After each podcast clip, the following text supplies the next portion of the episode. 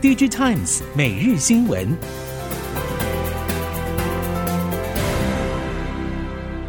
听众朋友们好，欢迎收听 DigiTimes 每日新闻，我是翁方月，现在为您提供四月二十二号科技产业的新闻重点。首先带您关心，全球手机市况低迷，也让外界对手机 AP 大厂高通以及联发科的营运策略高度好奇，是否推出更多中低阶 AP，尽力拉高整体手机买气，也是近期市场热烈讨论的一环。由于中系手机品牌在第一季销售表现不佳，加上俄乌战争引发更加严重的通膨，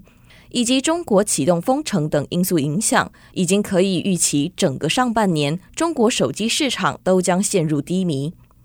除了降低拉货量来维持库存水位外，也不断传出手机品牌向 AP 品牌施加价格压力的消息。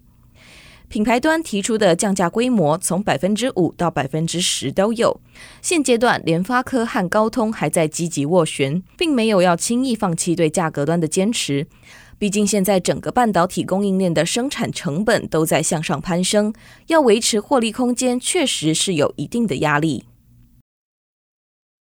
根据 DigiTimes 汇整资料显示，三星电子、Intel 与台积电这三家宣誓进入七纳米先进制程的企业，正好是全球半导体领域排名前三名的企业。而台积电的营收可望在明年超越 Intel，甚至在二零二四年挑战一千亿美元的门槛。除了营收出现黄金交叉外，Intel 与台积电的毛利率也可能在这一两年出现逆转。根据估计，台积电在去年的毛利率是百分之五十一点六，Intel 超过百分之五十五，但在高阶制程屡攻不下的现实以及转单效应下，今年就是台积电毛利率超过 Intel 的第一年，很难想象以代工为主业的台积电有机会超越长期驻守在全球第一大半导体厂的 Intel。封测代工龙头日月光投控今年营运仍然持续畅旺。日月光集团宣布，旗下中坜厂将开发第二园区厂房，预计设置 IC 封测产线，预期二零二四年第三季完工。日月光集团发言体系指出，未来一年有望增加大约五亿美元的营收。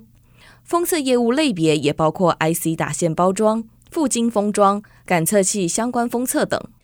尽管全球封测代工产业因为产能扩充，中型厂竞争对手可能稼动率略有下滑，不过日月光集团产能持续供不应求，后续中立第二园区的扩充计划也将锁定业界普遍缺乏的产能扩充。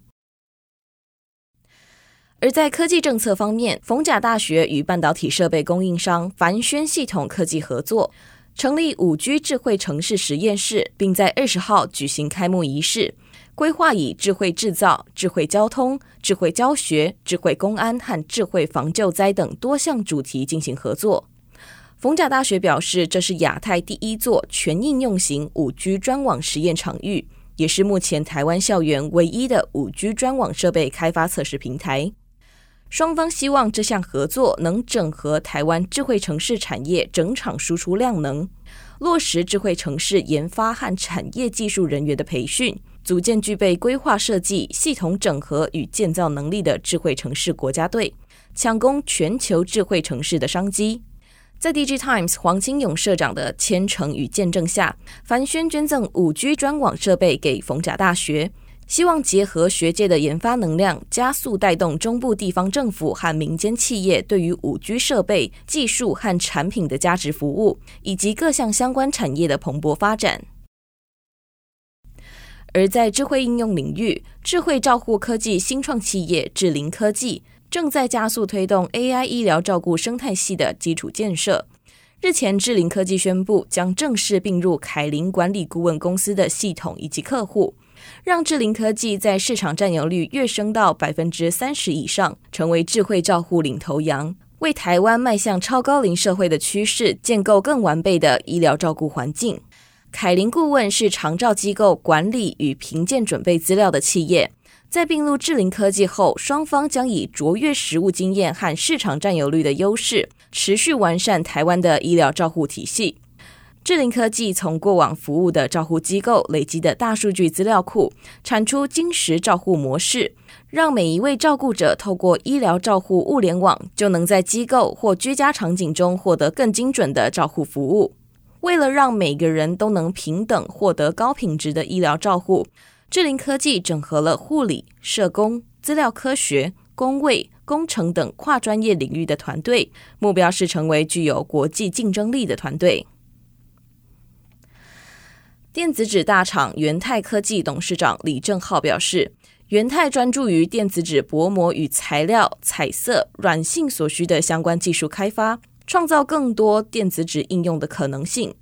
不只是在既有的技术上持续精进，同时也在新技术和系统领域加入创新设计，希望开发更多元智慧场域的低碳电子纸应用。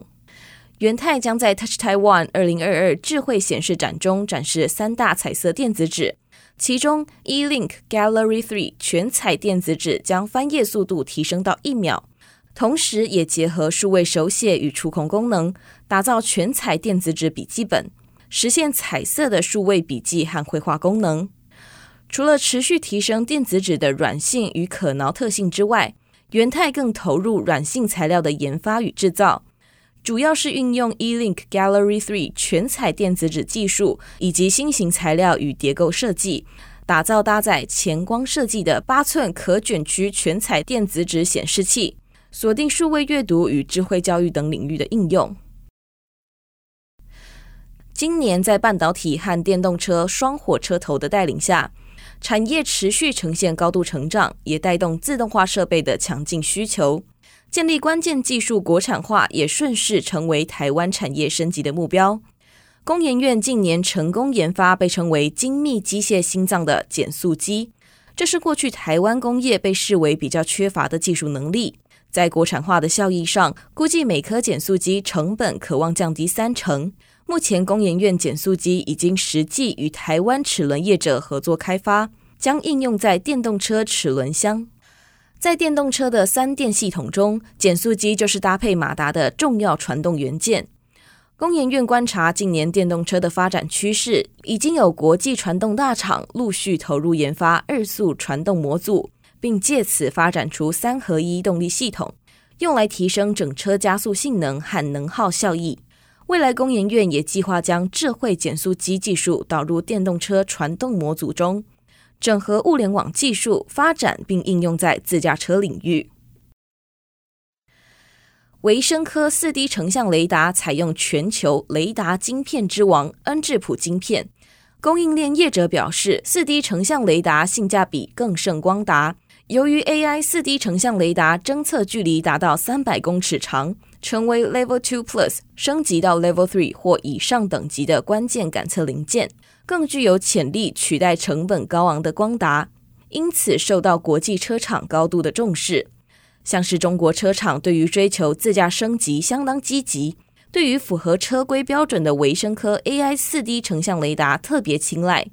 维生科表示，AI 四 D 成像雷达才刚推出，就被业界誉为汽车自驾等级升级到 Level Three 水准的核弹级武器。再加上全球各地积极着手制定自驾法规，未来商机令人期待。今年初，一名十九岁的德国少年透过特斯拉第三方开源软体中的一项漏洞，成功骇进十三个国家的二十五辆特斯拉电动车，远端操控车辆，包括关闭车辆哨兵模式、开关车门、车头灯、车内音响、鸣笛。透过骇入车钥匙软体取得车主电子信箱。有外媒指出，由于特斯拉网络仪表板中的一项安全漏洞，让骇客可以自由接取系统资讯，使用车主从未修改过的预设密码，加上车主的错误配置，导致将近百辆特斯拉第三方开源软体仪表板资讯暴露在公开网络之中，包括车辆的行经路线、充电位置、目前所在地点、行驶速度等。直接暴露于无形的风险之中。消息一出，包含美国国家公路交通管理局也介入调查，要求特斯拉在短时间内协助评估自安事件的严重性。